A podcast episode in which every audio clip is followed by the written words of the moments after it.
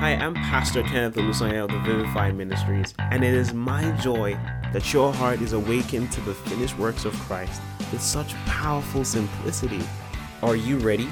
All right, here we go. What happens to people who never hear the gospel? And it could be those who never hear the gospel or those who never hear about Jesus, what happens to them? Like, it's not a case of these people trying to live their life the way they want. They just never knew better uh, than what they know. They just haven't been told the truth, they haven't been exposed. And some people might be asking the question is it actually possible that people don't know Jesus? You know, is a quick survey was taken uh, they were about to make this movie about Jesus. Um, I think it's called Son of God. And they did a survey in the UK and they asked some of the kids in the UK, who is Jesus? Guys, it will blow your mind the kind of answers people gave. They're like, hmm, is it not some actor or something? Oh, Jesus, you mean Jesus, a footballer, you know, in this club and that club. Some people said, oh, I knew about him is some historical figure who did sorcery and magic People have it confused. I'm telling you, 12 year olds, teenagers, people don't know who this man called Jesus is. So, look, aside from people who have the wrong idea of who he is, there are people, I believe, and I'm going to talk about this much later, who have not actually heard the name of Jesus. They've actually not been presented the gospel. We'll talk about those people in a minute, but what actually happens to people in general? And this, this trickles down to another question that we need to ask is Jesus truly the only way to God? Is He the only way to salvation? Is He the only way to an eternity of bliss and joy and happiness? Or are there other ways? Can we all find our way somehow in this world? We just, by meditation and yoga, we ascend to some spiritual plane and we somehow just know what truth is and we, we somehow arrive at that place called paradise. Is that how it works? Or is it more streamlined than we think? We're going to unpack all of this in this evening. So fasten those seat belts, bring out those pens, bring out your books. Let's get into this.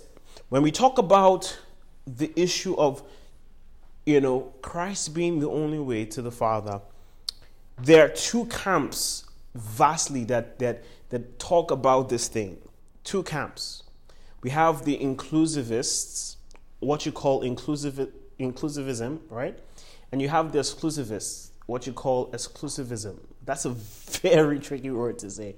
But basically, there are a group of people that believe look, we believe Jesus is the only way to the Father, but it's more all encompassing, more inclusive than most people think. So that's one camp. There's another camp that talks about look, you might think it's as inclusive as it as as they say, but it's more streamlined than you think. I'm going to unpack these views. Before I do that, there is a theologian called Millard Erickson, and this is what he says. Um, he is late, but this is what he says What if someone were to throw himself upon the mercy of God, not knowing on what basis that mercy was provided? right? There's, there's a book he writes, The Christian Theology. He explains it all there. Like, what happens if someone should just throw themselves upon the mercy of God, not knowing on what basis that mercy was provided? They just threw themselves on the mercy of God. Would not such a person, in a sense, be in the same situation as the Old Testament believers? The doctrine of Christ and his atoning work had not been fully revealed to these people Yet they, they knew somehow that there was a provision for the forgiveness of their sins and that they could not be accepted on the merits of any works of their own. They had the form of the gospel without its full content and they were saved. Now, we're going to unpack this as we go, but this is the case. Like, can people somehow walk into the mercy of God, not fully understanding what it is or the semantics of what it is and the, the terminologies but somehow, by the mercy of God, are truly saved. So let's examine the two sides of the coin. The inclusivists say this that, and, and, and they say this from the, the, the, scripture in Romans chapter 1 from verse 19 to 20, which I think you would know. this is what they say. You know, it talks about how, you know, from the created order without and and the moral law within, somehow we we each person in the world who has both of these things, who has uh, you know the moral compass, you see that more in Romans chapter two, but this evidence, this empirical evidence in nature that, you know, as, as much as people can see in the world from the things that are created, you can determine the invisible characteristics and attributes of God. That is sufficient for salvation. And the fact that you can somehow see and sense some moral compass within you telling you, no, no, no, that is wrong. Oh, no, no, this is right. That somehow, because of that, there's a witness and an evidence in you that God exists. So the inclusivists say that, look, you have physical evidence. Nature is the greatest evangelist, tells you about the goodness of God and the magnitude of his design and creativity. But there's also that inner witness, the conscience of your heart, the law written upon your heart, as Paul says, that you have these things to tell you that God exists, He is kind to you, and therefore that is sufficient for you to be saved. So basically, what they're saying is all they need to know, yeah, is that God exists. All they need to know is that God exists, He is real. He is in he is he's monitoring their conscience. He is in all that we see around us. So the inclusivist believes, look, the, the barest minimum for a person to be saved is that they know God exists and, and they don't refute that. They accept it with open arms. Now, the exclusivists will rather say this, and, and we're going to go, I'm going to show you some scriptures of what ex- exclusivists say, and pay attention with me, right? Romans, this same Romans 1, uh, they use the same scripture, but say, look, you inclusivists, you've, you've kind of belittled the text. You've missed the point. When you go down, you, you read it, what they're trying to say is look, uh, Paul's argument here is not that God's revelation in nature is to save, but that his revelation of that nature is sufficient only to condemn. That's what they say. It's sufficient only to condemn. Look at it. It says that, you know, though the man, for example, some man, maybe you were on some island and you saw the turquoise beaches and the white sand beaches, you know, you could walk along it uh, walk along it, you could see the, the waters, beautiful, the skyline, the palm trees. And you say, look, there is there has to be a great grand designer. As you see the shores move back and forth in synchronism, and you see that crash on the on, on the shore uh, uh, on the shoreline, like that in your mind just tells you, look, there's some intelligent designer. But the exclusivists, the exclusivists say, look, this is not knowledge that is sufficient to save is rather knowledge sufficient to condemn you. Because it goes on further to say, look, that the one who does this, look, if you somehow suppress the truth after seeing all these things, look, you are without excuse. So the, the, the revelation of God in nature on your conscience is a condemnation against you that, look, if you decide to refute that God exists, it's a witness against you that you are foolish, and that you were rebellious and that you rejected God. Do you understand their view?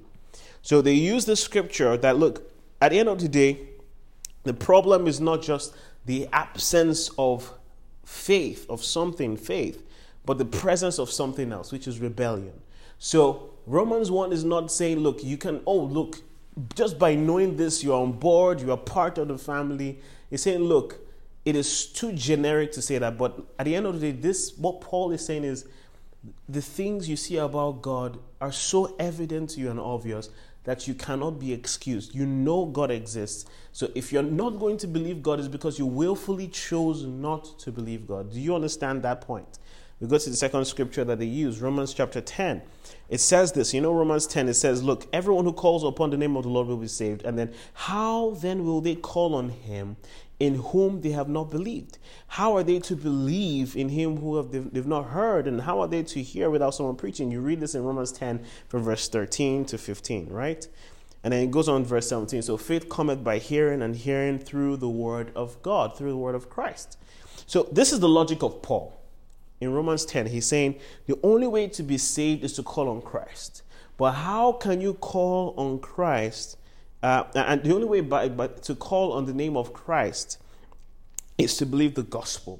And the only way to believe the gospel is to hear the gospel. And the only way to hear the gospel is that you've been told the gospel. So Paul's argument here is look, it's it's more streamlined, uh, more streamlined than you think. So for you to be saved, it's the one who calls upon the name of Christ, the one who believes in the name of Christ, right? And and he likens that, that to call on the name of Christ is to believe the gospel. And to believe the gospel, you have to have heard the gospel. But to hear the gospel, you have to have been preached to the gospel. All right? So this is more specific. The Slovaks say, look, it's beyond just knowing that a God somewhere exists. It's beyond that. It's it's hearing something, believing a message, calling on a name to be saved. John 14, very common scripture. Jesus says, I am the way, the truth, and the life. No one comes to the Father except through me. Right. So this is more specific than it is. The inclusivists will say, look, we know Jesus is the way, you know, but look, at the end of the day, uh, anyone can can come in, which is true. But um, you know, they just say, look, Jesus is always the way to the Father somehow, some way. But the, exclu- the exclusivists specifically call out that look, it's not just through him, it's through faith in him. There's an active participation of your faith in believing the gospel. Number four. So I've given you Romans 1, I've given you Romans 10, I've given you John 14. Now, Acts chapter 4. Um, and look, Peter describes it and he's talking to the people here. He says, There's salvation in no one else, you know, for there is no other name under heaven given amongst men by which we must be saved right? So he's not just saying that there's no other Savior under heaven. He's specific. There's no other name given to men, meaning there's no other person. You're talking about the identity and authority of a person. It's specific. There is none other, none other except this person by which men should be saved. So you see that the, it, it's been more streamlined than, than the inclusivists will say. And, and, and Number five, Acts chapter 10, it's a story I'm going to come back to, but this is the story of a man called Cornelius. And you know the story of Cornelius, very dramatic, very amazing. Paul, uh, Peter, I beg your pardon, received the vision. Cornelius, on the other hand, received a vision as well. And the interpretation came out to be that Peter needed to see Cornelius uh, to, to do a particular thing. And I'll share with you what that thing was. Cornelius was a man who was devout in, in, in the word, a follower of God. He gave alms to the poor. Look, the, the, the moral CV of this guy was top notch. He was a great guy, and then he was Roman. So he was a Gentile. He was not a Jew. But this was a man who somehow had sought the Lord with all his heart, and God recognized it. The Bible said that. God recognized his heart. This was a man that sought the Lord. This was a man that did good in the sight of the Lord, a, a man that was upright, who wanted to do the will. He, so he recognized there is a God, there was a moral compass within him, and he submitted to it. And God recognized that. And, and this was a very interesting situation. This was post resurrection of Jesus and compels Peter to come see this man. And this man, you know, Paul comes to see him and just narrating as he's speaking narrating what happened to Jesus and how that through Jesus and, the, and belief in him, there is forgiveness of sins. Something happens in verse 44 uh, of this chapter, the Holy Spirit falls upon Cornelius and all his household, everyone. It touches everyone. They start to speak in tongues and prophesy. And he was amazed. What is happening here? But the, the import of the story is this, right? Cornelius was a Gentile, but somehow he was upright already. Look, when you talk about moral excellence and sincerity of heart, that was this man called Cornelius. But the narrative here tells us that look, if, if Cornelius' moral uprightness and excellence was sufficient for him to be saved, there would have been no need for the dual visions to happen to Peter and Cornelius to orchestrate their meeting together for that message of the gospel of sal- salvation and forgiveness to be preached. If, if there was no need for that, if, if the moral uprightness of this man called Cornelius was enough, there would really be no need for that. So it becomes clear that even the extraordinary religious sincerity of Cornelius was not enough to save him. All right, so these are the arguments, right? These are the arguments that people have, uh, you know, for exclusivity, right? In terms of the gospel, in terms of Jesus being the only way. Why would a man, you know, called Peter travel 30 miles to go see a man called Cornelius? It, it's just unfounded, right? So let's get into it now. So we have both views. We know what people would say, right? And maybe you've been on one of these parts of, of the coin, one of these sides of the coin. I want us to examine scriptures together. I want us to then see if truly Jesus and and and believing in him is is just all inclusive and, and the barest minimum is just knowing that God exists, or there is more to it, that that there is a part of conscious belief in Jesus Christ. And then what happens to those who never even hear about such a Jesus Christ? What happens to them? What is their fate? So let's go to possible people that um, never hear the gospel. Who are those people actually that never hear the gospel? If you're listening to me right now, the odds are you've actually heard the gospel. If you heard John 3:16 preached to you at any point in time in your life, you have heard the gospel. For God so loved the world that he gave his only begotten son and whoever believes in him will not perish but have everlasting life. You get to live forever. That is good, absolutely good news. You did not deserve it. God loved you. He did something about it. He died for you, gave his life, and he didn't just stay dead, he rose to prove that there was life after death. So you will not taste of the punishment of sin, but you will live with him for an eternity. That blows my mind every time I hear it. And I hope it does something in you, in your heart and when you hear of the goodness of God, it shakes you in your boots. You, you have such a privilege hearing this good news. It, oh my goodness, it's crazy, it's beautiful. But there are actual people who maybe may not have heard the gospel in that way. So let's let's talk about three people. I'm going to give three categories of people that may not have heard the gospel. Number 1, and this is one that is highly debated. Did they hear the gospel? Did they not hear the gospel?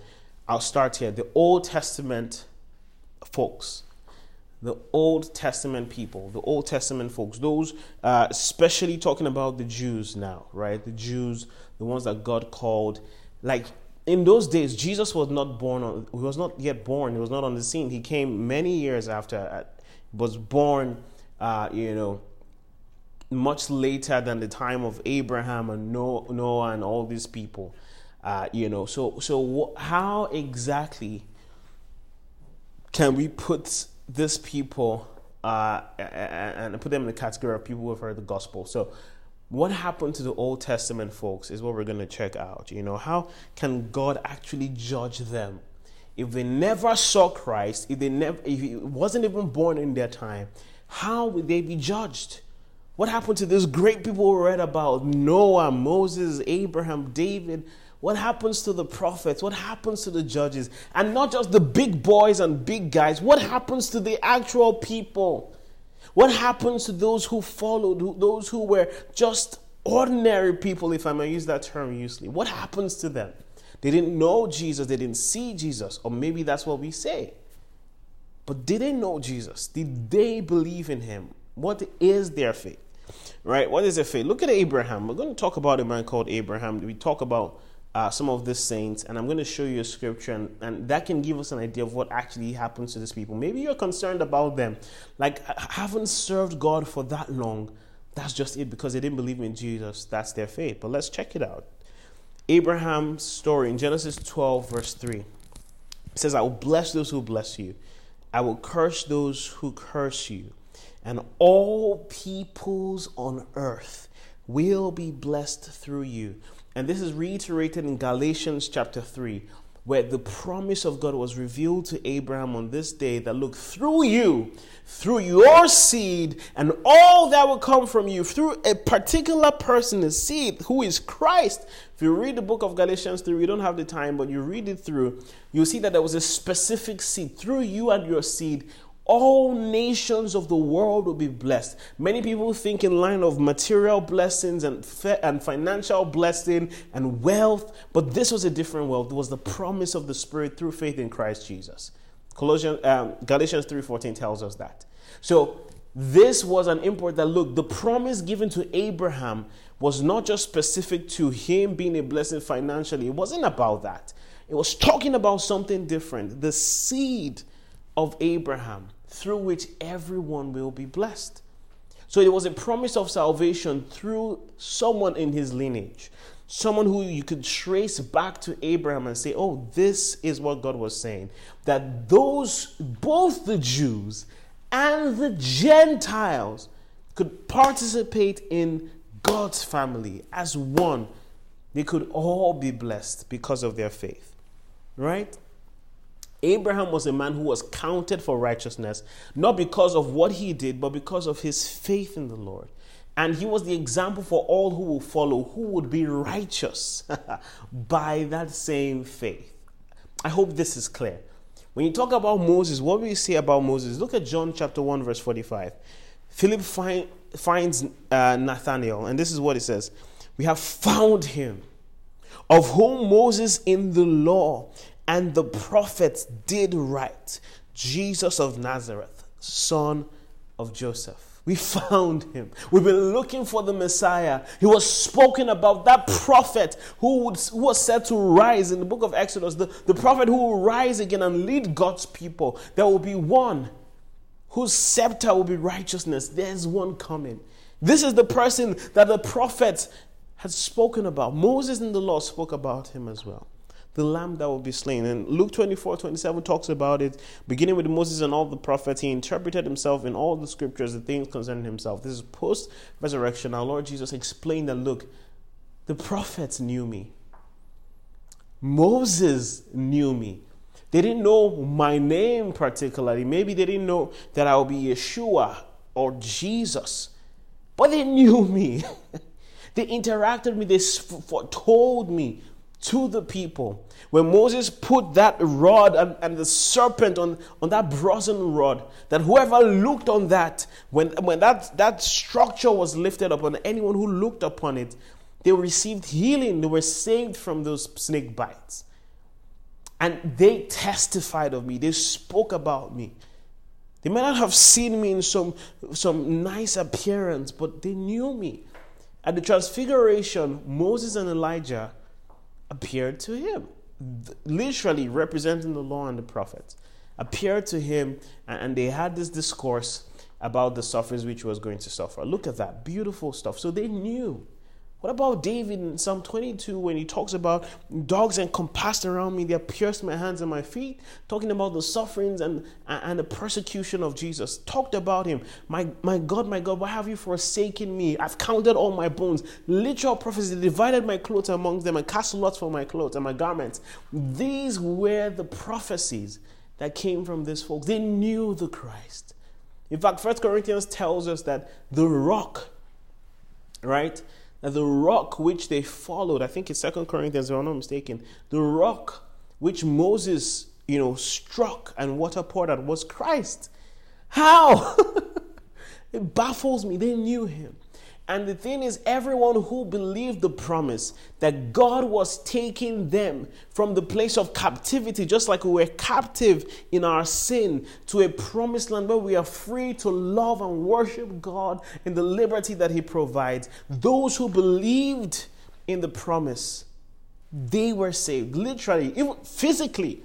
When you look at the narrative in the wilderness, it was those who did not rebel, but those who trusted God that were preserved. Do you realize that? Literally. At, at Mount Sinai, when Moses received the law and the commandments, you know, some people had already been swayed. They had started dancing. They had built this graven image, a golden calf, started worshiping it. And Moses gave them an ultimatum look, you cannot serve God and serve idols. If you're on the Lord's side, say so. And if you're not, say so. Those who were not on the Lord's side, they perished in the wilderness.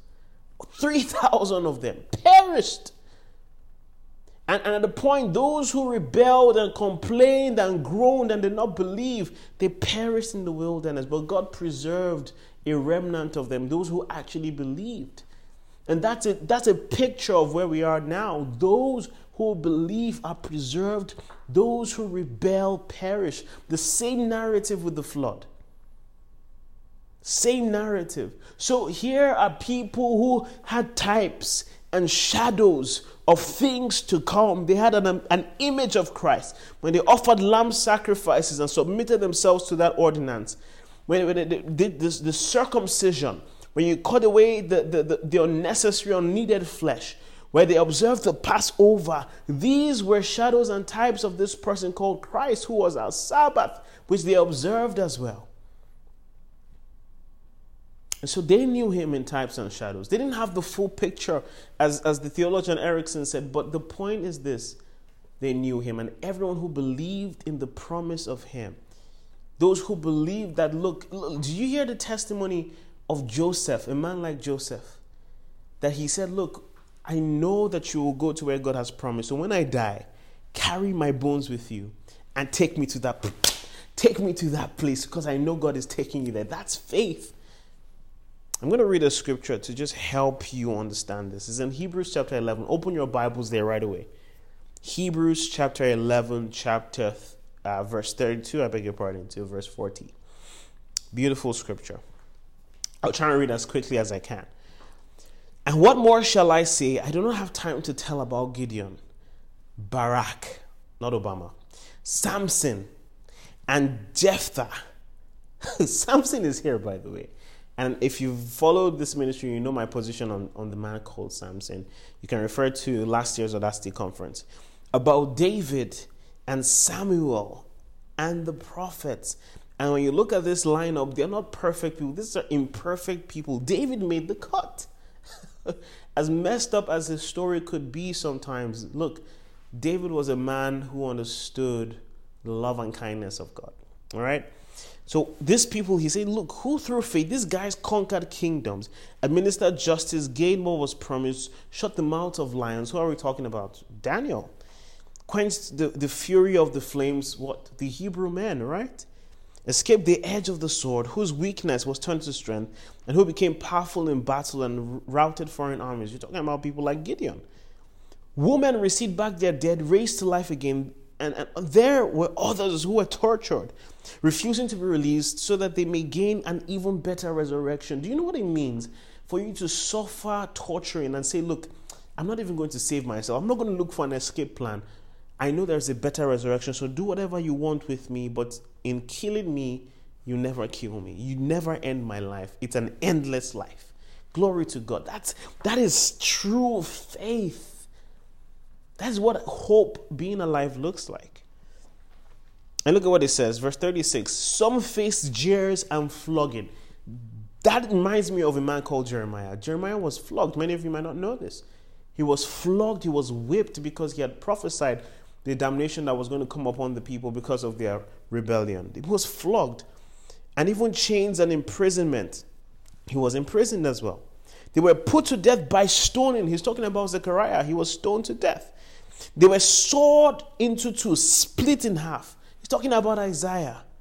They were killed by the sword. They went about in sheepskin, goatskin, destitute, persecuted, and mistreated. The world was not worthy of them. They wandered in deserts and mountains, living in caves and holes in the ground. You're talking about Elijah. After he had just fasted for 40 days and 40 nights, he went to a cave to hide. But look at verse 39. Look, look, look at this. Verse 39 to 40. Pay attention. These were all commended for their faith, yet none of them received what had been promised. What? So they had labored, they had believed, they had done all these things, but they had not received what had been what was promised. What was promised to them? Do you know? Verse 40. Since God had planned something better for us, so that only together with us would they be made perfect. This is incredible. What this tells me is this that just as God honors our faith in Christ Jesus, who came, he honored their faith in Christ Jesus, who was to come. So at the end of the day, you see that Christ is the confluence of salvation to all in the old and the new dispensation. He's the cynosure of, of, of salvation. Jesus is the cynosure of salvation. He's the central connecting network for those in the old and the new. He's saying, look, that they without us cannot be made perfect. So we will be made perfect because of our faith in Jesus who came, but it's not without them too because they believe the promise that was to come. We've seen the promise, we've experienced the promise, and I'm telling you, there's even much more to see, much more to experience. There is.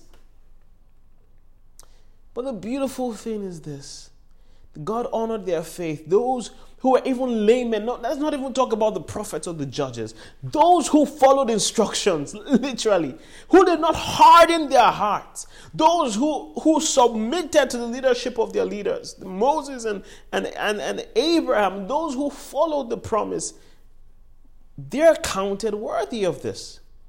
They without us will not be made perfect. Look at 1 Thessalonians chapter 4 from verse 15 to 17. I'm going to read this. Open your Bibles. You need to see this. Again, I'm talking about Old Testament folks, especially the Jews, right? 1 Thessalonians chapter 4 from verse 15 to 17. It says this For this we declare to you by a word from the Lord, that we who are alive, who are left until the coming of the Lord, will not precede those who have fallen asleep. Who are those who have fallen asleep? You have an idea, right? Those who slept, the word slept is a temporary thing and it's talking about death, but those, the, the death of someone who actually believed.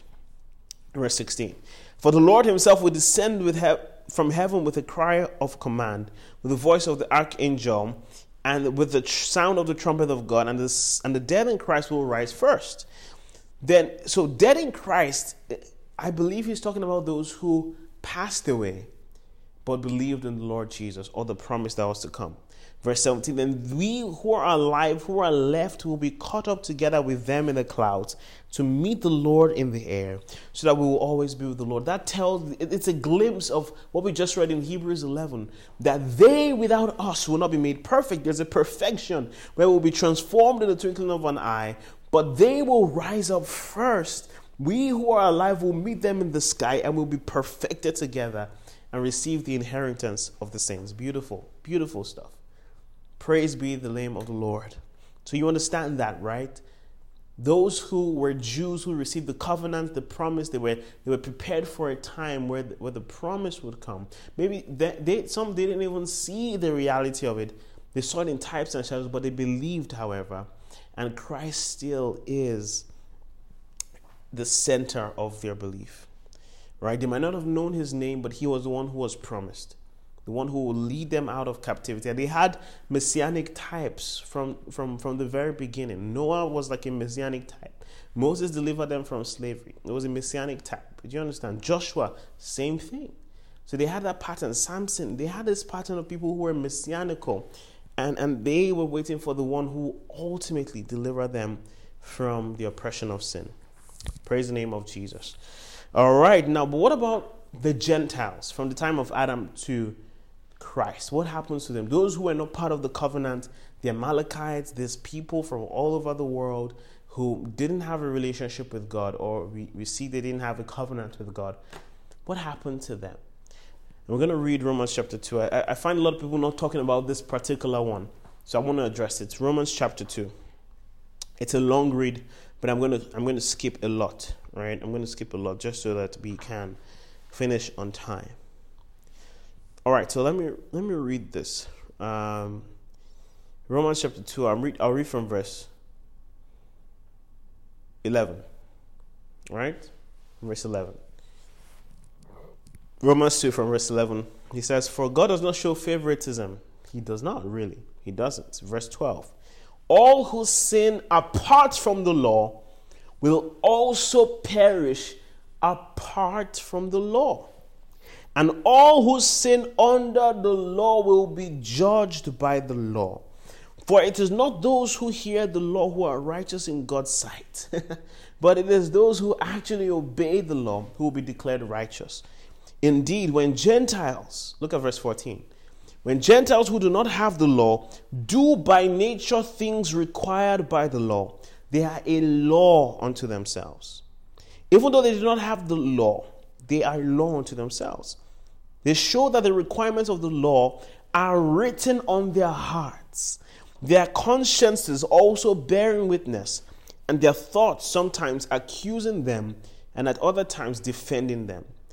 Verse 16 This will take place on the day when God judges people's secrets through Jesus Christ, as my gospel declares. So, what can we see from Romans chapter 2 here? We're seeing that there are those people who are with, without the law. Who are those? The Gentiles, right? And what did these guys have? If they didn't have the law, what did they have? They had their conscience, their moral compass that everyone around the world seems to have. Of course, it's sometimes shaped by the culture you're in, right? Where some things are allowable in some cultures and some cultures is not allowable. It feels weird, but there, there, are, there are instinctive, innate things that we know to be right or wrong all across the world. We know. And so um, this is what these guys had as a regulation for their actions and their thoughts. And then we had those who had the law, which are the what? The Jews. The Jews had the law, right? And they were to obey the law. They were going to be judged by the law. And Paul says those who didn't have the law will be judged not with the law, but with their consciences, right? So they won't be condemned for failing to keep God's law because God gave the law, right, to Moses. The Gentiles didn't have that. All right, so it's kind of this uh, narrative. Romans five thirteen talks about this, right? For sin indeed was in the world before the law was given. That's Romans five thirteen. There was sin already in the world before the law came, but sin was not counted where there was no law. So how do you know something is wrong if a law was not given? Do you understand? All you had was your moral compass, and God had to give. Do you know what it means for you to know for you to have to tell someone not to do a thing, even though naturally they should know not to do it, right? So at the end of the day, people did not even need the law, to be honest, right? Anyone who was truly submissive to the inner workings of the, the moral compass God put within them, they didn't really need the law. But the, the purpose of the law, the Bible reveals it, was to restrict their sinfulness. They were so sinful. So let's put laws in place to, to make sure that this thing resets. To make sure that you people get back to your senses. Do you understand? And to let you know, to start to actually put sin and impute sin into your account. The law was not meant to save these people. It was the Bible tells us in Galatians, was meant to be a guardian, Galatians 4. A guardian for these people, to, to lead them to the point where they will meet and receive Christ. So here's what I'm trying to say, right? At the end of the day, before Christ came to the scene, the Gentiles, what they really had to go on was their moral conscience, what God had already put within them as, as a testimony, as a witness um, of, of God and, and, and, and a witness that, look, you, you can be wrong, you can be right. That knowledge of good and evil, basically, right? So that's what he had. But look, the, the narrative changed when Christ came to the scene.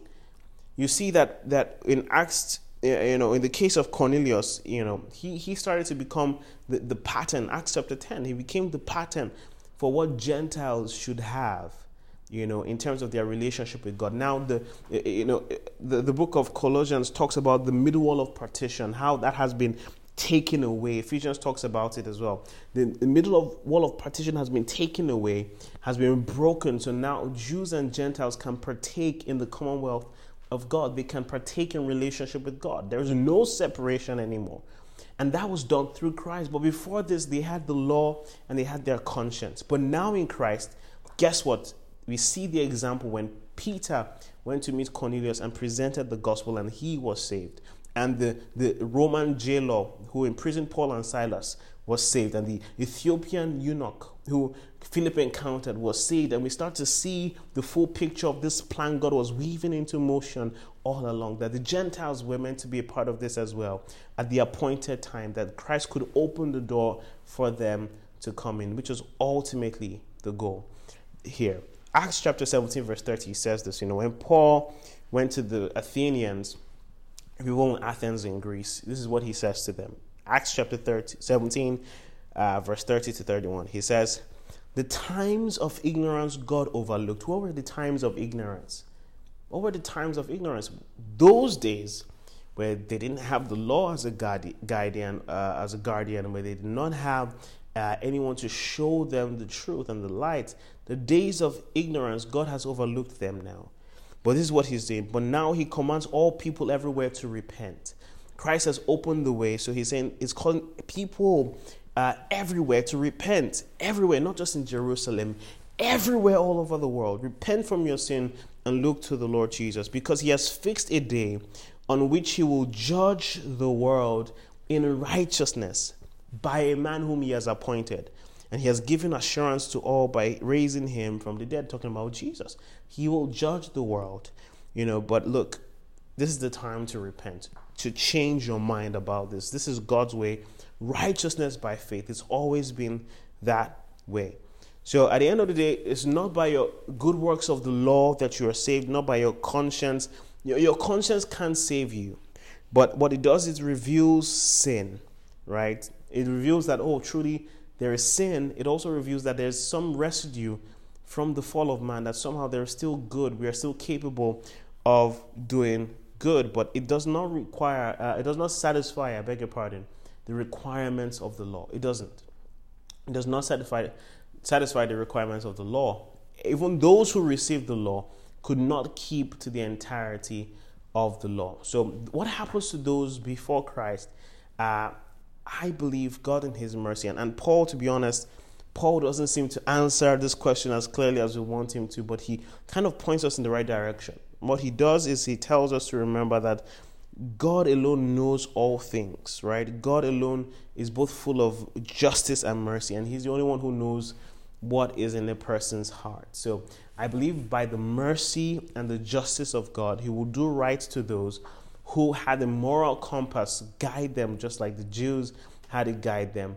He will do right by them uh, to to to judge them rightly. I want to believe it. I wish Paul was more clear what happened because at the end of the day, it's Christ that will still judge his people. He says that clearly, you know, at the end of the day. But I believe Cornelius set that pattern, and, and, and the Ethiopian eunuch set that pattern uh, for what Gentiles coming to faith would look like. But that was post uh, the resurrection of Jesus. All right.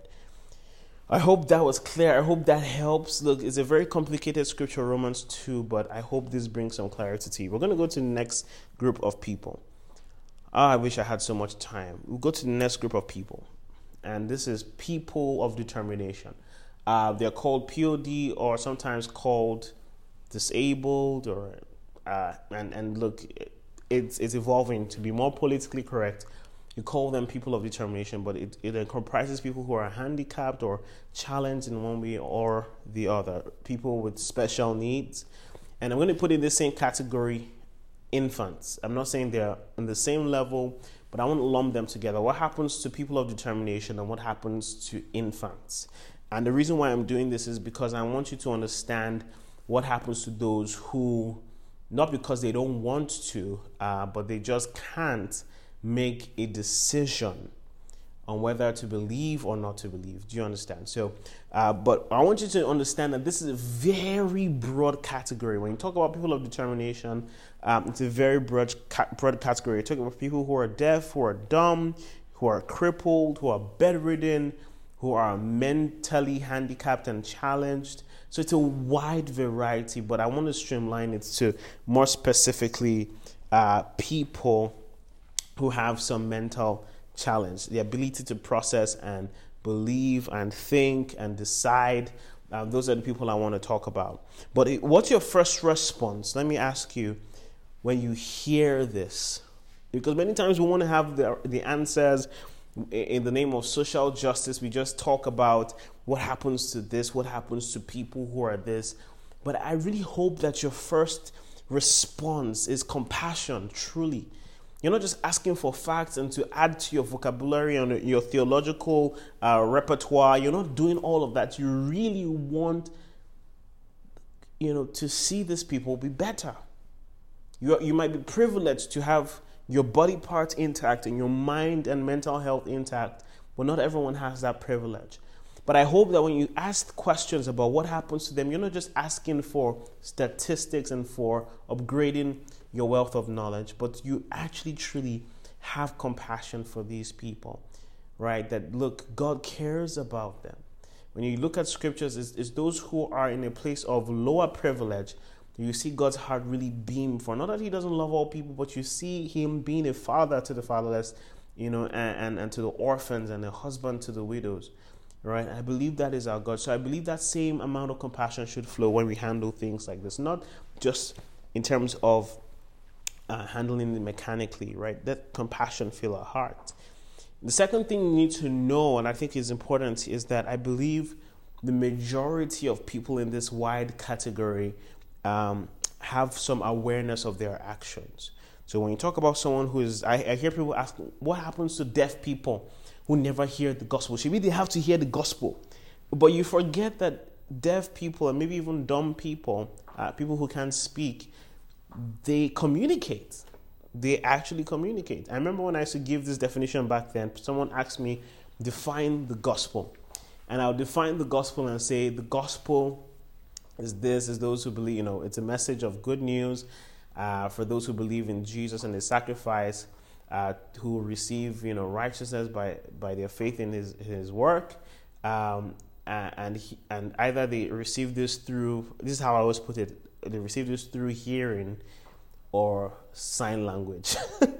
And people were like what? Who defines the gospel that way?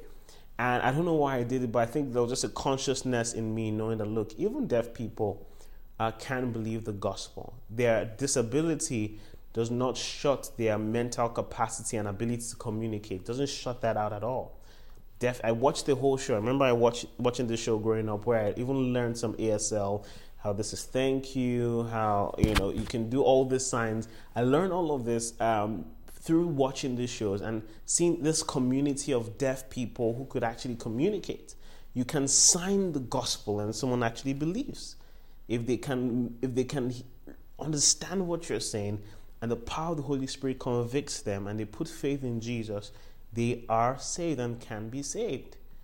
All right, but I'm, I'm talking more about people who are not conscious. So we're going to go to the people who are not conscious of their actions, they're not aware. Uh, when you talk about people like that, what should your response be? Right? I honestly think that when we think about people who don't have that ability, I think first and foremost, before anything else, you know, if we have the opportunity to be in the space with them, is to actually seek their healing, to to seek it out, to pray it out, to help them to a place of normalcy if we have that influence, if we can. Right? I really do believe that these people can be better. They can. I remember someone who I met who had some mental challenges. Um, the, of course, the doctors would diagnose it as being bipolar uh, or schizophrenic. Um, I think they called it, uh, what's it called? Aggressive schizophrenia or something. And this person, you know, would lose control. And the way the person described uh, it and the doctor described it was that this person just, just loses control of their actions. They are not conscious. They black out. It feels like something else controls them. Immediately, I sensed that I knew this is not normal, right? I'm, I'm, I'm saying this so that you don't just see it through one lens that, oh, it's a medical condition, there's nothing that can be done, they are screwed. No, they, something can be done. And, and I laid my hands on this person and I said, Be healed in the name of Jesus. And that was it. This person was healed of that affliction, that demonic attack, and they were well, they were conscious of their actions, they knew what they were doing again. So uh, I think a good response when we think about these things is to, if we have that influence, seek their healing or their treatment to normalcy. People can be treated, they can go through therapy, they can be better. So they have full control of their actions, they're aware of their decisions, and it just helps. But what happens to those who maybe somehow never get better. They don't have that access to good medical care or you know the gifts of the spirit. What happens to them? We're going to talk about that in a minute. And and I want to talk about infants, right? When it comes to children, uh, the truth is that every child uh, is different. Uh, when, you talk, when we talk about children, we, we start to talk about the age of, of accountability. What is that age? Uh, the Jewish community says that the age is age of 13 when the, the, the boy goes through his bar mitzvah, he turns from a young boy into teenagehood, uh, and then becomes a man at the age of 13, actually. So, but But what exactly is the age of accountability? I've seen kids who are five years old uh, be told, "Don't, Junior, will you drop that?" And Junior is looking like and he knows he's wrong, and does it some more. And you tell him, "Don't touch that," and does it some more. And you know, there's just that consciousness. They know what is right, they know what is wrong. When you look at Junior, you know that African stare, that African mother stare. You just look and you just you just adjust. Yes, ma. Yes, ma. Sorry, ma. I didn't know, ma. you know, at age of three, four, I've seen it. And some don't get to that until they are eight. I've seen it, it varies. And I think it's, it's very wrong to then say, look, there's a standardized age that once you pass that age, God can judge you now. I don't really believe that. But one thing is clear. I'm going to list about four points about children. One thing we need to realize is when it comes to children, the truth is that, and this is why I said throughout sentimentality, right? Uh, you know, sentiments, throw that all out. They are facts. And the truth is this I believe that every child, right, we call children innocent. We say, oh, what an innocent child. And when we say that, we really mean in terms of intentions and actions, right? This child has not really done anything to want to hurt someone, right? But of course, sometimes we see those tendencies. But and, and that's why we see when you see tendencies of children misbehave uh, without even being taught to misbehave, when they bite and they fight and they're stingy and they do all sorts of things, it's because of something David said in, in Psalm 51, verse 5. Surely I was sinful at, at birth. I was conceived in sin. I was sinful at birth. Sinful from the time my mother conceived me. David said that. He could tell that something was different. I was, I, I, I, I tend, when you left me alone, I tended to a place of decadence versus a place of discipline and excellence and good behavior. And Romans chapter 5, verse 14 describes it this way Yet death reigned from Adam to Moses, even over those whose sinning was not like the transgression of Adam, who was a type of the one who was to come. So, look, you didn't even have to sin in the same way Adam sinned in terms of disobedience. Death and sin, you know, death reigned over all. Uh, even those over those who didn't even sin in that way. So you didn't have to do anything uh, to be part of that bubble of sin, that fall um, that Adam had triggered. So that's one thing to remember. Children, as much as they're innocent in terms of intentions and actions for a while, they were actually conceived in sin. Number two. Number two. Um, some believe that those who die before reaching that age of intellectual or moral accountability are automatically saved by God's grace. Um, and the reason is simple that if someone is truly incapable of making the decision whether for or against Christ to believe or not to believe, um, then one is extended God's grace and mercy. And, and one of the most renowned preachers of his time, uh, Charles Haddon Spurgeon, uh, this is what he says that, you know, he says, I rejoice to know that the souls of all infants, as soon as they die, speed their way to paradise. Think what a multitude there is of them, right? So the Bible does not directly address any such age of accountability, but uh, I mean, there's a verse that kind of speaks on this issue, which we read earlier, Romans 1:20, that since the creation of the world, God's invisible qualities, eternal power, and divine nature can be clearly seen. So clearly seen, clearly perceived, being understood from what has been made so that people are without excuse. So if you're able to get to a point, I believe, where you clearly see that there is a God and you understand his majesty and his wisdom and his beauty and his, his awesomeness, from that, you can understand and comprehend.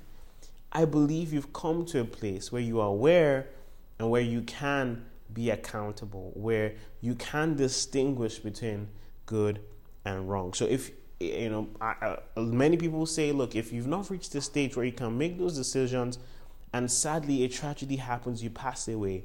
What happens? What happens to miscarried babies? What happens to abortions? Um, you know, so so these are real questions that we need to ask.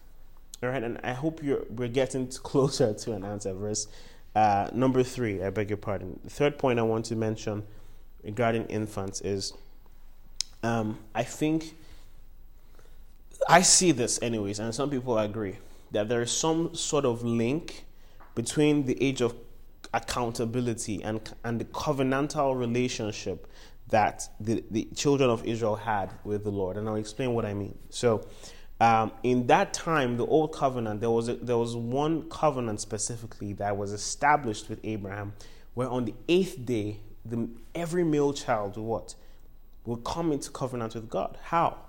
By circumcision. You can read it in Exodus, I think, 12 and also Leviticus 12, actually. When you read the scriptures, you see that look, all that a child needed to enter into covenant relationship with God was circumcision. And this was something that was totally out of the child's control. Uh, it was performed on the eighth day, you know, after birth. No other requirement was imposed on that child just to go through the circumcision. So some people link it and say, oh, look, at the end of the day, the, the child didn't have any say in the matter for that to be established. Although some people have abused it, and you know, you start to see child baptisms flow into this, people sprinkling babies when they're born, saying, We sanctify you in the name of the Lord, so you are saved. Um, no, if the child can get to a point where they actually believe, they need to make that step of decision. Uh, but many people believe that, look, if you're not able to make that step of decision, uh, just for the very fact that God is merciful and you know there really wasn't a requirement uh, for those children in that time except for what their parents did to establish those covenants then uh, that same principle can be applied and the fourth thing i can say is this when it comes to children i'm getting somewhere um, i'm going to use the um, I, there's a very common scripture that supports this age of accountability concept in Second Samuel. Uh, many of you know the story. David saw this woman called Bathsheba having her bath, right? You know, and saw her, made his way with her, you know, and she conceived, you know, and then he did something bad, couldn't get the actual husband to sleep with her to cover up, killed this guy at the vanguard of the war, and then what happens? You know, there's a there's uh, should I say a predicament, consequences that come. Nathan tells him, "You're to lose this child. This child is to die." Right? You made a mistake, that and, and it, the the sword will not depart from your house, and all these other words of judgment and everything. But look at something that happens in this Second Samuel 12. You know, uh, when David, you know, heard this, he he mourned, he prayed he fasted. God, don't take my child. God, don't take my child. Have mercy. Have mercy. Right? And then when the child died, David stopped mourning. He stopped crying. Simple. And his servants were surprised. They, they asked him this What is this thing that you have done? While the child was alive, you fasted and you wept. But when the child died, you arose and ate food. And David responded, He says, While the child was still alive, I fasted and wept, for I said, Who knows, the Lord may be gracious to me, that the child may live. But now he has died, why should I fast? Can I bring him back again? I shall go to him, but he will not return to me. Look, I don't want us to dive into why did the child suffer the consequences of the father. That's not the topic for today. We can talk about that another time. What I want you to focus on is this he says, Can I bring him back again? I shall go to him, but he will not return to me. So, I mean, some people say, oh, maybe David was basically just saying, Look, I will go to him, meaning I will go to the grave, as this child goes to the grave. But the fact that David stopped crying and mourning and was okay, there, there was some sense of peace, a disposition, disposition of peace.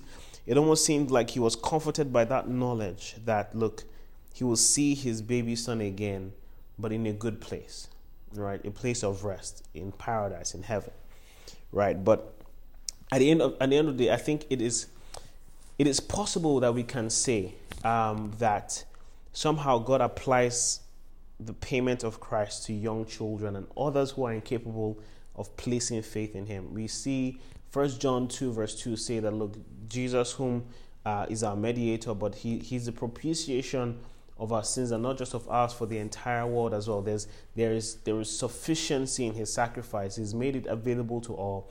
And there's reason to believe that, look, okay, maybe God in His mercy applies the, the, the propitiation of Christ to these people who can, cannot make that uh, decision, right?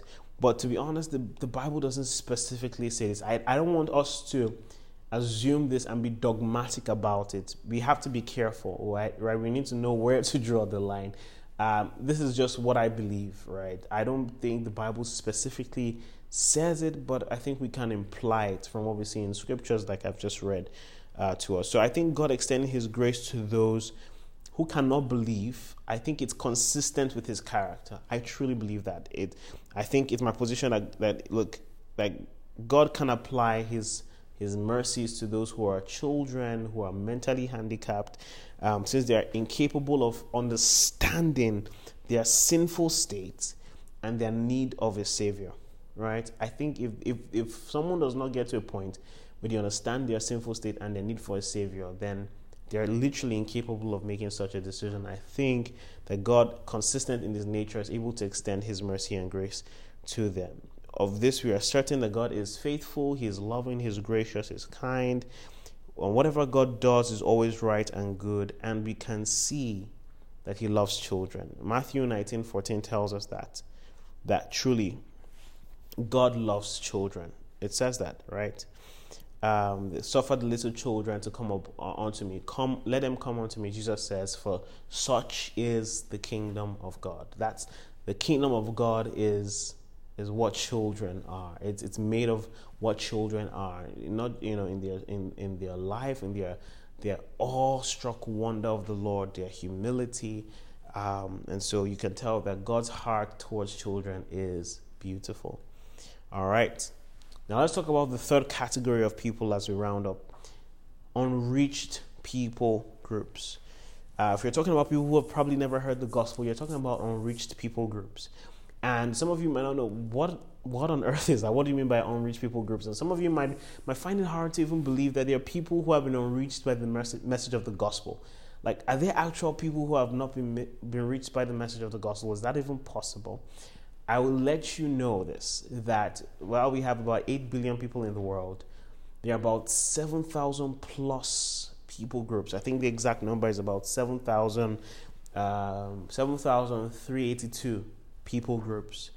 And I'm not saying 7,382 people, 7,382 people groups, tribes, ethnicities that have been unreached, villages, communities that have been unreached with the message of the gospel. And I got the statistics from JoshuaProject.com. They're an outreach um, com, uh, organization trying to reach the message uh, of the gospel to these people, right?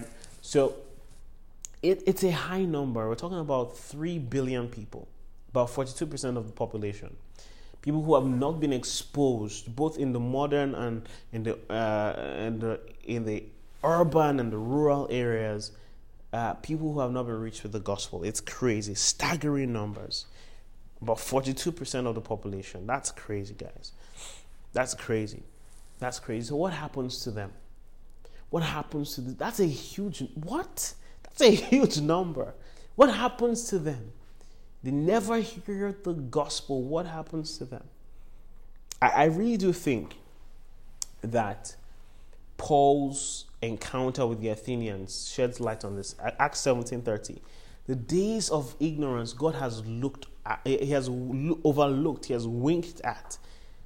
But now is the time for people to repent. People need to know the truth. There is a Christ. He is the one who saves us from our sins. Right? And and to be honest with you, to be honest with you, I I I I mean there's there's a good there's there's a beautiful part of this that I've seen, right? What God did in the case of Cornelius is a very interesting case. And this is something that has been common actually that's been happening especially in places like northern Africa and southern uh, America, South America, North Africa. We, I, I, many stories, I kid you not, many stories of people in community um, who have spiritual encounters like the kind that Cornelius had with that angel. I'm telling you, uh, it's beautiful to see. it, and it's sad at the same time because you see the supernatural hand of God and His intentionality, but you also see the gaps that have been created when many of us don't take the mantle, when many of us don't rise up to the occasion to spread the gospel. Uh, so it's, it's a two double edged sword. But what you, what I mean, I can give you a real example of some someone in, in northern Africa, in the area of uh, Egypt, Morocco, that side, uh, um, a kind of community that was traditional in their practices, and they had this chief priest who would do the sacrifices, who would do the spells and cantations uh, to some uh, to idols. They were very superstitious in that village, and this man who literally was the leader of the community, but also the what you call the Ifa priest, the chief priest, uh, uh, the witch, it was a witch doctor, a chief priest, all in one, received, um, you know, a dream in the night. Had this dream, and you know, at the time, the people were suffering. There was some outbreak of of a plague. The people were suffering. They were sick, and they needed help. And they were trying to offer the sacrifices, appease the gods, and do all these things. And he receives a dream, and in this dream there is some man in a shining light. This is the narrative. A man in shining light. Shining light. And this man, the people were about to die. This is the picture. When all the people were about to die and this wave was coming upon them, the cloud was like a cloud coming upon them. Then the cloud shifted to this man that was standing in white. And this man standing in white died. And his light transferred to this people, cleared out the cloud and this man who was once, you know, who died at the time came back and there was light on both him and the people. And in his immediately he woke up, all he knew is that there was one of these gods, the ultimate God, a God good and true, who took the cloud away, the sickness from them upon himself, was killed by it, gave his life for it, but it did not overcome him. He came back to life, and all the disease was wiped out. He saved their land. One of these gods, I don't know who they are, but you know who he is, I beg your pardon, but he saved us and he went about town to town telling them about the dream he had. I think he had it about twice or three times. So it was the same, it was compelling, it was beautiful. He told them, There is a God we serve. He appeared to us and he saved us from our sick, sickness. And truly, not just did, they, did he see that in the dream, it happened in real life. The, the, the, the people just got better and better as they drank from the stream, from the rivers, they got better and better. Real life story. And, and, and this is my point at the end of the day, um, I think some missionaries visited the place, they witnessed to them and preached, and this is what this was what their response was. Oh, you know, you know, people were preaching Jesus. Jesus can save you from your sins. He will, he died for you on the cross so that you may come to new life. And I said, ah, so his name is Jesus. Ah, we know him. We know him. He saved us already. We just didn't know his name was Jesus. And I've seen this happen consecutively, even in Muslim communities. Jesus appearing and, and revealing himself to them.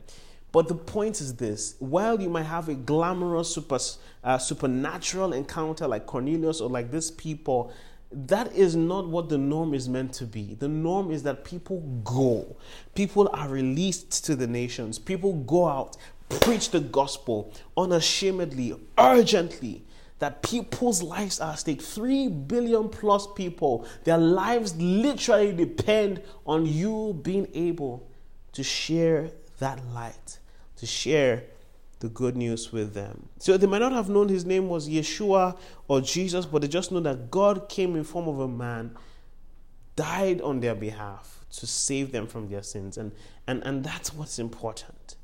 But I, I believe this. Look, if we do not, the truth is this: if we do not have um, this as true, then if these people don't need to encounter the gospel and hear the gospel, then at the end of the day, if if if that logic, we should extend that logic. It means, look, if anyone can be saved without hearing the gospel, just because they are morally upright or like good people like Cornelius, it means then by that logic, we should make sure nobody hears the gospel.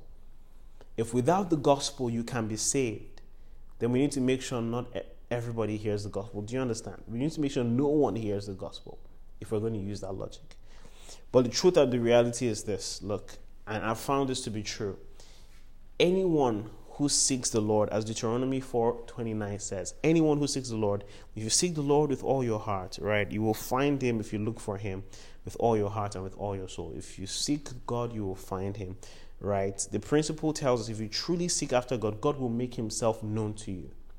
Like Cornelius did, God made himself known to him, preserved him to a point where he would receive the message of the gospel. Hebrews 11:6 tells us that that without faith it is impossible to please God, for whoever will draw near to God must believe that He exists and He is a rewarder of those who diligently seek Him. And of course, if you are seeking Him, He rewards you with, with Himself. He, he, he, he makes Himself known. But that's the thing. I believe that anyone who truly seeks God, whether you're a Jew, you're a Gentile, whether you're a sinner or a saint, he makes himself known to you. And it's only by accepting his grace through Jesus Christ that, that, that you can be saved from your sins and, and, and rescued from an eternity apart from God. I truly believe that. But when I think about this, and I, have talked about this, this categories of people who may have never heard the gospel, but one thing that rings in my head is why would God do this? Why would God hand over one of the most beautiful plans in the entire world.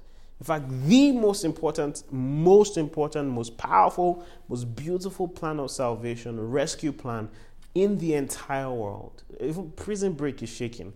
The best rescue plan ever. Why would he commit it through such an ineffective method? Like, how can you have a plan that 3 billion people don't know about? Why would God commu- It's like giving, oh my goodness, like your most prized possession into people who have the possibility of failing you. Why would He do that? And I, and I thought about it. I'm like, the world entered a pandemic some years ago, a worldwide pandemic. When the vaccine was created, they were able to distribute this vaccine like that, like that, so quickly across the world. Very quickly. There was a problem there was a sickness that had a solution, an antidote, a, a vaccine, so to speak. And the, it was spread around just as fast as the pandemic too was also spreading. It was spread, it was effective. The methods of distribution were quick. But I wonder, like, do we not believe in the solution anymore? Do we not believe in the antidotes that will take care of sins once and for all? Do we not believe it? I don't believe the problem is the potency of the solution but the ineffectiveness and the lack of urgency of the distributors. That's the problem. That's the problem. The problem maybe it's with us. How can 3 billion people not know the truth? And look, as much as I love for us to come to church with our Sunday best and look the part and take the selfies and live life, look, I wish we could be more externally focused, more not just translocally, but also thinking outside the unreached. And how am I participating in pushing the word of Christ and the gospel to the unreached? How am I contributing to this? What am I doing? You go to church on Sundays, on Wednesdays, on Thursdays, whatever day of the week, you pray, but there are people who don't have the privilege that you have, and you're okay with it. You're, oh, I'm, I'm not just speaking to you, I'm talking to myself. There's work to be done. There's work to be done. Three billion people don't believe the gospel. They, oh, we have work to be done. There is an urgency to this gospel. If truly there is no name under heaven and on earth by which men should be saved, then we need to show them that name. We need to preach this gospel. We need to not saving ourselves. The one who saves his life will lose it. You cannot preserve yourself. You cannot always be comfortable for, for just being comfortable. You must be able and be willing to share the good news. It's good news. You're not delivering bad news. It's good news. Even doctors who sometimes deliver bad news, they, they still have to do it anyways. What's your excuse? What's your excuse? But back to what I, I, I was saying, and I, I, was I digressed a bit. But w- what I was saying is this: why, why would God do this? Why would He say that the gospel be delivered through men that had once received the gospel as well? Why is that the method? It's like some network marketing shenanigan. That's what it feels like. That from 11 marketers, let me put it that way, they distribute this product to the world. Why? Why is that his method? I mean, he was all powerful. He rose up from the grave. Why couldn't he just appear in the sky, appear to all people and echo, Hello, my friends, my friends, my friends, and enemies, enemies, frenemies, frenemies, all of you, all of you. Believe in me, believe in me. I'm alive, I'm alive. They kill me, you try to kill me, kill me, kill me, but you not succeed, succeed, succeed. Here I am, believe me. Bow down. Every tongue confess and every knee bow. You could do that. But how does he choose to preserve your free will and to receive your love genuinely through the preaching of the gospel, through an invitation to his love. That's how he chose it, so that he will preserve your free will, so that you can love him from a decision, from a choice. That's why. That's why it seems like the distribution is, is ineffective. And it's not because the, the plan is not powerful, not because the, the, the power that saves is not powerful, not that the gospel doesn't have that effect. It's efficacious. The problem is not nearly many people are hearing it. They're not hearing it enough. They're not hearing it with the right heart, with the right tone, with the right attitude, with the right accuracy. They're not. We have a mighty load of work to do. Mighty.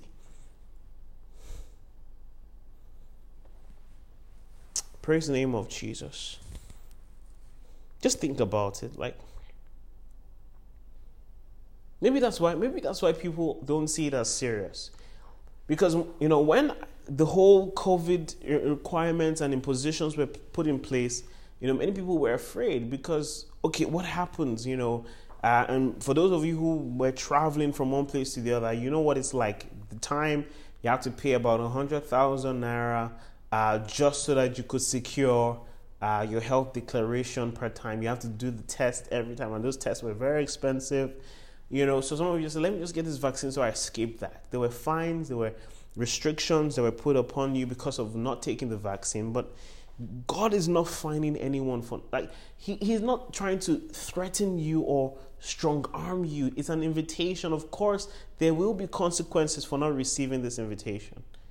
But he wants it to come from a free will. From a free will to receive his solution. Look, he didn't put the sickness there, but there is a sickness, there is sin that man caused. And there are penalties for that, but he wants to, he's made a provision to save man from it. Do you know people who have been given things that are good, but they rejected it? That's it. That's what condemns a person. Not because God wants to condemn you, but you condemned yourself for, for receiving his provision to take away your sins. So, where does this leave us? There's an urgency to have people know the truth. There's an urgency. If we, if we assume that people and, that, who, that never hear the gospel are, are granted mercy from God, we lose our motivation for evangelism and we run into a terrible problem. There's no motivation. If, if anyone, like the inclusivists will say, just believing that there is a God somewhere, the Muslims believe that. The Jehovah's Witnesses believe that. The Mormons believe that. Even the devils believe there is a God. and they tremble, the Bible says. The devil knows there is a God and he even trembles. He knows the authority. Is that what guarantees the salvation of a person? There's an urgency that we see in the life of Cornelius to know the truth, to believe in the one and only Christ. For the jailer to receive the message from Paul and Silas and have his whole household be converted because they believed in the one who saved. Guys, this is important. Like I said again, and I'll say it before, I said it before, I'll say it again. If we believe that those who never hear the gospel are automatically saved, then it, it is logical to make sure that no one hears the gospel because then there will be a chance they'll they'll reject it and be condemned, right? If there's a chance they will reject it and condemn, let's not just even give them that chance. You know, people have thought that way, right? If they never have the chance to reject it because they never heard it, then then then let's not even tell them in the first place. Do you understand that argument? I hope you do. It doesn't add up. There's no urgency anymore. There's no point of preaching the gospel if if because we present the gospel, it makes people now aware there is a Christ and they can make a decision and they can choose to reject, then we should not even present it for them to even make a decision at all. Right? But that's not true. Everyone needs to hear this good news. It's good news. It's good news. And we can cover the world. We can cover the world. We can reach the unreached. We can. We just need more education, more resources, more people mindful of this. It can be done. It can be done. It can be done. Those who never heard the gospel, they, they desperately need to hear it. They desperately need to hear the gospel. Paul said this so eloquently and boldly and so daunting. 1 Corinthians 9, I think, I think verse 16, he says, Woe to me if I preach not the gospel. Woe to me if I preach not the gospel. The word woe literally means I should be damned. Mogbe for me if I don't preach the gospel.